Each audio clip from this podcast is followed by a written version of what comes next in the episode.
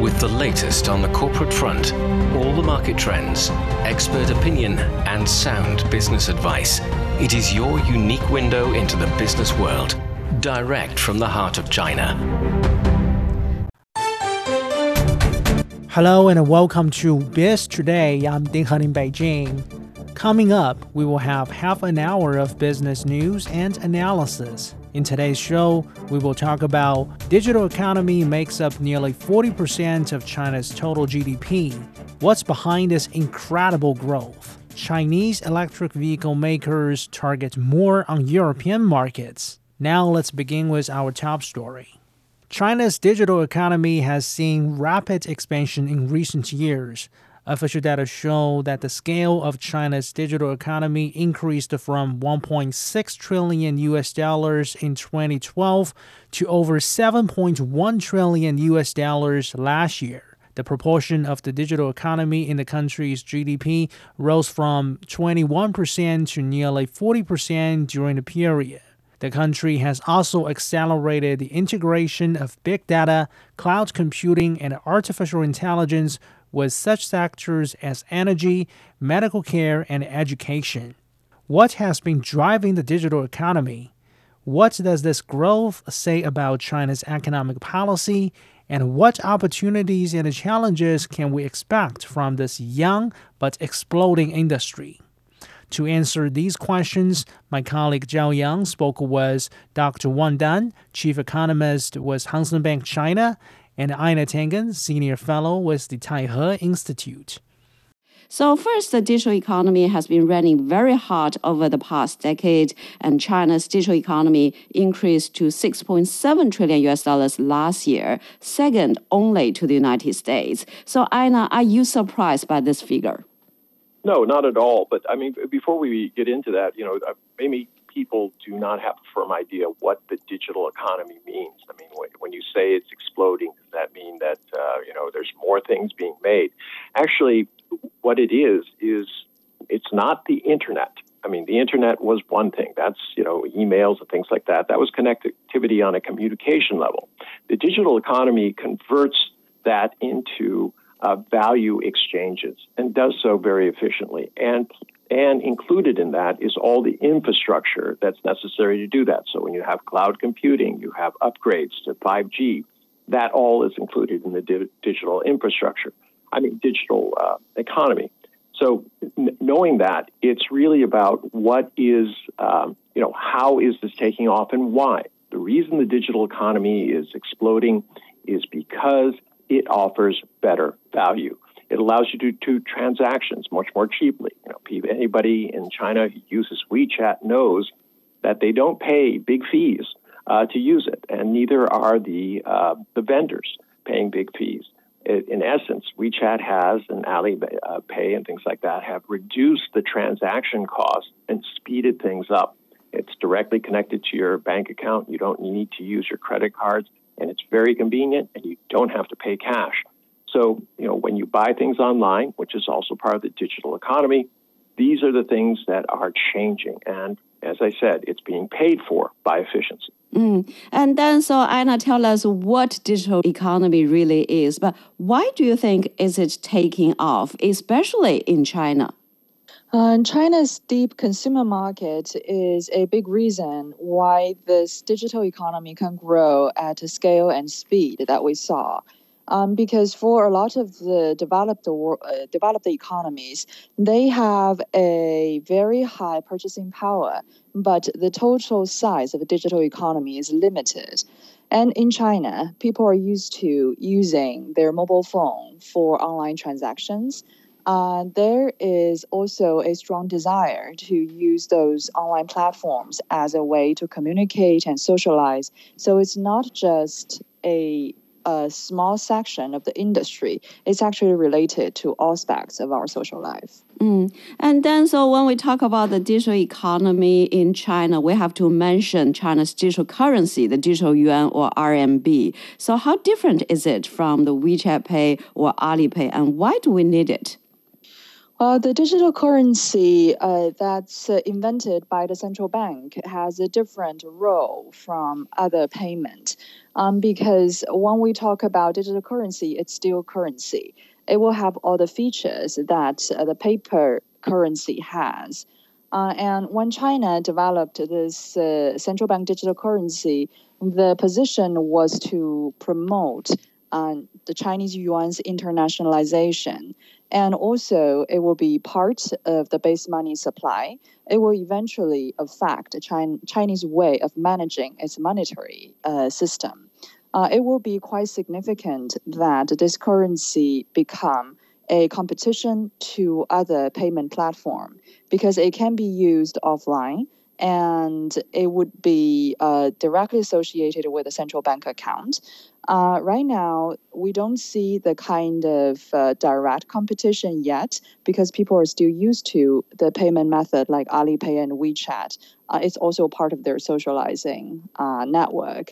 So maybe in 20 years, there will be fundamental change in the payment system. But now it just seems there are complements rather than substitutes.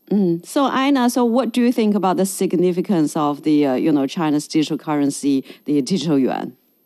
Digital yuan, I mean, everything that Dan said is true, but right now it represents an alternative to things like cryptocurrency and things like that. And what I mean by that is a realistic one. Countries want to know where their money is. There needs to be traceability. There's too much income tax cheating, people using, gambling, all sorts of bad money is out there. And they want to cut down on that. And they want to have an economy that's a real economy, not people playing games with their money. So this is a very good way of tracing it. When I use digital currency, it's traceable. People might say, oh, that's a violation of my privacy. But quite frankly, currency is a public thing. It's issued by the government. My idea that I should be able to keep it secret might be my desire, but it doesn't really fit the norms that are necessary for society. It also ushers in a whole new era for the world, not only in terms of international transactions, but also domestic ones, because it's the key to what they call smart contracts. This is just one part of what digital currency will do. There's so many other parts. It's going to be a transformative event because the movement of money is related to goods, it's related to trust, it helps small and medium-sized business entities, and it's going to be a game changer. And so, Einar, when we talk about the digital economy, it is increasingly perceived as the way to overcome some disruptions caused by the COVID-19. So how has the pandemic influenced the development of the digital economy, do you think? Well, I mean, just in terms of percentage of retail in China done by e-commerce in 2021, it's 52.1%. I mean, you compare that to the U.S., it's 15%. Even if you go to someplace like Indonesia, they're at 20%. So what you have here is a situation where the money can flow. I don't have to physically pay for anything. I can do my banking online. I can purchase online.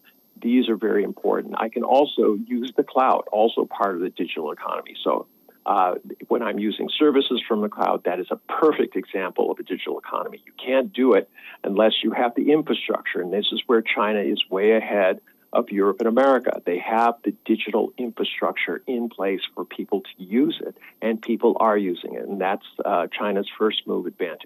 And then, so how has the digital economy changed, people's work and life? Could you give us some examples? The digital economy has basically changed all aspects in our lives. And when we think about the mode of work now for most companies, at least from my bank, we now have about 1/3 of our staff constantly working from another location. It was unthinkable even 2 years ago. When we think about a banking industry, no one worked from home. And then when it comes to the digital payment or the utility payment or some other activities related to the consumption or even small amount of investment or borrowing, they are also associated with the online platform. my bank also has several programs rolling out, trying to collaborate with the digital platforms using the advantage of their big data and our ability to control risk, trying to provide cheaper loans and better access to whoever needs liquidity for business or for their housing purchase. And that has changed significantly how people think about their financial planning or even their consumption patterns. Well, for China's economy, the buzzwords were always about tech, the innovation, emerging industries, and, the smart manufacturing. And Chinese companies have now been very forward-looking with their investment in 5G, robotics, and AI. So, Einar, why is there so much enthusiasm in this area? Because there's money to be made.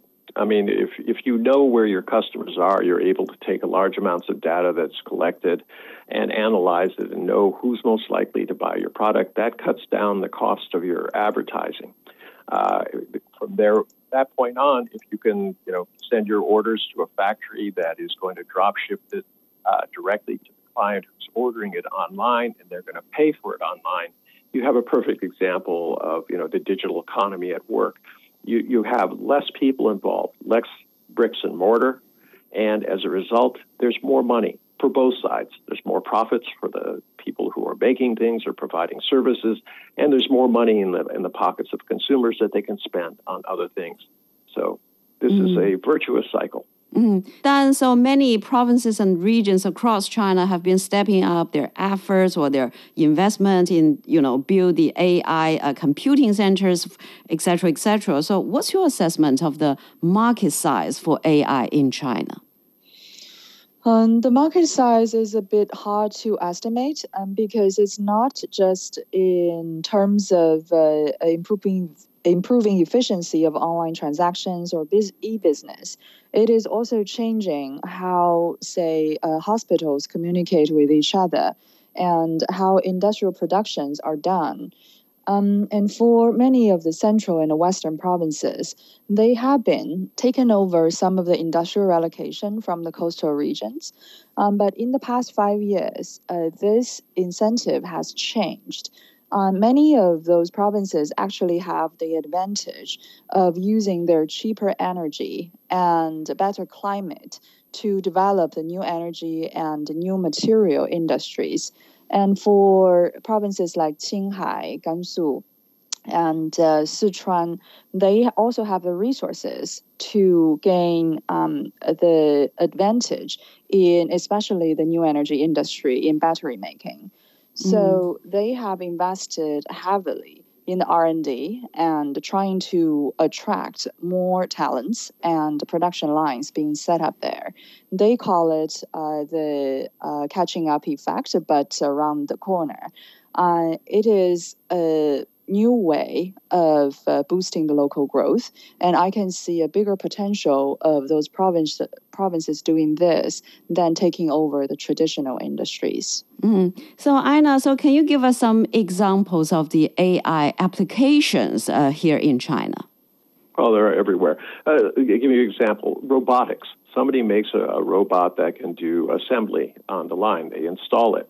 But the actual software that's running that particular robot is going to be linked to a central core. That central core is getting updates, new designs. It gives it new capabilities. That's the digital economy, the quickness by which you can take a machine. In the old days, if you had a robot and it was in a remote factory, somebody would have to go there and literally add the new program, test it out, do all of these things. Today, they can just do it overnight, literally updating it while it's on the line so they can shift over to the new program. And there's so many things like that that are out there. AI can help you, for instance, with viruses, with reading, lung scans and things like this. Because AI has a tremendous amount of data, it's able to pinpoint things or rule things out based on the modeling that it is able to do very, very quickly. And that is going to only increase once you start getting into higher forms of computing, like quantum computing and things like that, which will expand the speed and the scope of your ability to analyze data and come up with new forms. And so that when it comes to the market players or companies, some are fine-tuning their strategies from mobile to AI first. So what does an AI first strategy look like for a manufacturing company or a financial institution? For a financial institution like my bank, the AI-first strategy has been in different formats. For our consumer-facing businesses, it is mostly about assessing the consumer or the borrower's risk level. And it can be done within a few seconds. And then the bank system can make a decision whether to issue the consumer loans or other types of liquidities. And for the manufacturing companies, many of those are also our clients. And their AI strategy are focusing on upgrading their current machinery, reducing the cost of using extra labor for repetitive work. And they have been doing the kind of smart automation. And for many of the manufacturing in upstream and midstream industries, this is especially developed in a faster speed, because that's part of the automation. Using robotics will not only improve the efficiency but also the accuracy. After COVID, every single company is trying to contain their cost, and automation and the reliance on AI has been increasing very fast. And so, Dan, you talk a lot about the AI applications or commercialization, but do you think in China we are short of AI talents? Or what does China need to do to ensure that the country has enough talents in the AI business to support the continued growth? AI talent shortage has been a long-term problem. It is partly because in university level, there are very high demand, but there is a lack of the personnel and professors in this field. We have seen a big effort on the company level trying to import more overseas talent. And the universities are setting up departments and training programs, collaborating with especially the manufacturing industry to provide more AI talents. There are more supply now, but it just seems that this industry has been growing at such a fast speed, it is hard to keep up. That's Wang Dan, chief economist of Hang Seng Bank China, and Einar Tangen, senior fellow with the Taihe Institute, speaking with my colleague Zhao Yang. After a short break, we will take a look at Chinese EV makers targeting at more European sales. Stay with us.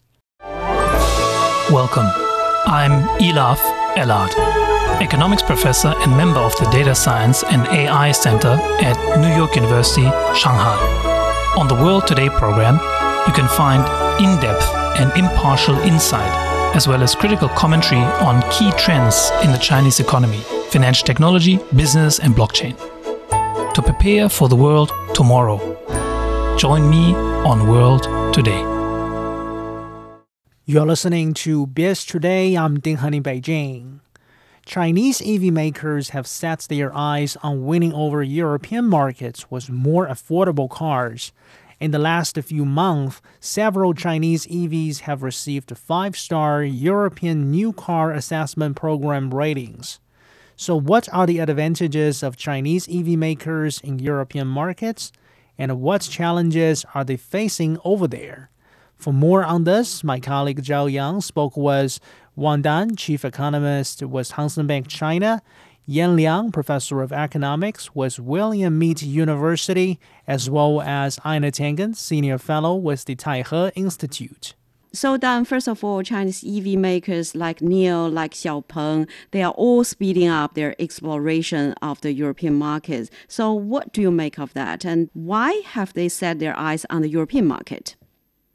So the European market is the most lucrative market for EV right now. There is an appetite from across the board in all countries, and climate change is the number one political priority on the agenda. So everybody understands that the transition will be fast and there will be a lot more demand for EV. And the European car makers won't have nearly enough capacity to satisfy the market demand. And for Chinese EV makers, they have a very high production capacity. They have more advanced technology when it comes to the software that can support EV, because we know this industry is powered by software rather than hardware. And there's also a lot of variety of Chinese brands. So it has become very competitive in the last 5 years when we look at the European market. So, Einar, what are their strategies in the European market? Do they have any advantage over there? Well, absolutely. I mean, first off, they've been approaching the market in the right way, getting these, making sure that they put safety first. Also bringing fully equipped cars at less expensive costs. I mean, the reality is that we're in the midst of, very, very difficult financial times, but there are still regulatory green goals that these companies have to meet. China fits that niche, and they're moving rapidly into the fleet market. You can see it just from the statistics. It's gone from, it's basically doubling within the last year. And so, Yan, do you think they have any advantages over there in the European market, and what challenges are they facing? Yeah, absolutely. I do think that they have a lot of advantages. One has to do with the safety features. So many of the Chinese EVs recently has received the 5 stars of the European New Car Assessment Program ratings. And this is the top ratings when it comes to their safety. So that, I think, it's really giving them a lot of, advantages. And second is, I think they're really innovative. They're having coming up with all kinds of novel features in their cars. So one example is the so-called Funky Cat, which is a brand of the Great Wall Motors. And so they have put in a lot of interesting features like facial recognition to keep your seating preferences. And there is the, driver assistance systems, the wireless phone charging systems. I mean, who wouldn't like these kinds of cars, right? And finally, I think the prices have been very competitive, as the previous two colleagues have talked about. So Funky Car, for example, is sold at $36,000 in the Great Britain, which is quite cheap when it compared to, other companies' cars like Volkswagen's ID.3. So I think these three things, right? The safety features, the novel, features in the cars, and also the competitive prices are really helping these EVs to have a, strong foothold in the European markets. And when it comes to, I think, challenges, I think as Wang Dan talked about, the market has been very competitive, and Chinese vehicles also need to establish the brand names.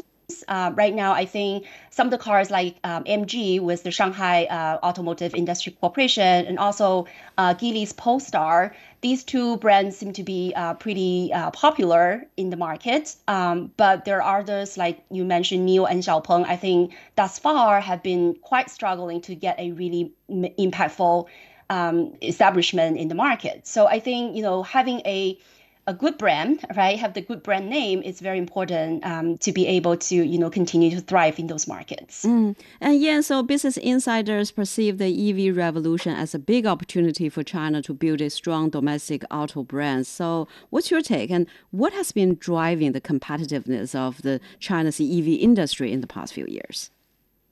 Yeah, I absolutely think EV is very important for the auto industry going forward, and auto industry is also so important for industrial upgrading and so on, for the economic growth and consumer demand in the future. So I do think this industry really holds the future for the automotive industry. When it comes to China's advantages, again, I think there's a very great synergy between the public and the private efforts. Starting from 2009, the Chinese government has started to provide, generous subsidies for the EV purchases. And so, since then, the central government has given, a close to about $94 billion on EV subsidies. And then local governments also supplementing $47 billion to that amount. So there's a lot of public support in developing the EV markets. But also at the same time, the private sector has been really all in their efforts in developing, these EVs. So we have many, very innovative companies. So like Geely, like a couple other ones, Great Wall Motors, as I mentioned, iWays, and so on and so forth. And so there's been a really all-in efforts, and they have been producing, building this very complete supply chain, working with their Asian other partners. So I think all of these really make China's EV industry stand out to be very competitive. And then so China also has the world's largest EV battery manufacturing capacity. We know that the EV battery supply chains, the value chains are well established in China, but North America and Europe remain two, the big growth markets. And these two regions are also investing more to build up their capacity. So can China maintain its lead in the EV battery production? I believe so. It is very hard to challenge China's position in global power battery industry. It has been established that China basically has the best companies. Of the top 10 power battery factories in the world, 6 of them are from China. We know the successful story of CATL. It's not just about technology and production. It's also about how to produce that on a mass scale. It is extremely difficult for any European countries to catch up at this point. And on top of that, those companies in China are also developing their software supporting system and using internet technology to make all the auto parts more compatible. So that is a totally different customer experience. And I don't think that Chinese EV makers have a lot to worry when it comes to their market share globally. Well, that's Wang Dan, chief economist of Hang Seng Bank China, Dr. Yan Liang, professor of economics with Willamette University, and Einar Tangen, senior fellow with the Taihe Institute, speaking with my colleague Zhao Yang. That's all the time for this edition of Biz Today. I'm Ding Han in Beijing. Thank you so much for listening.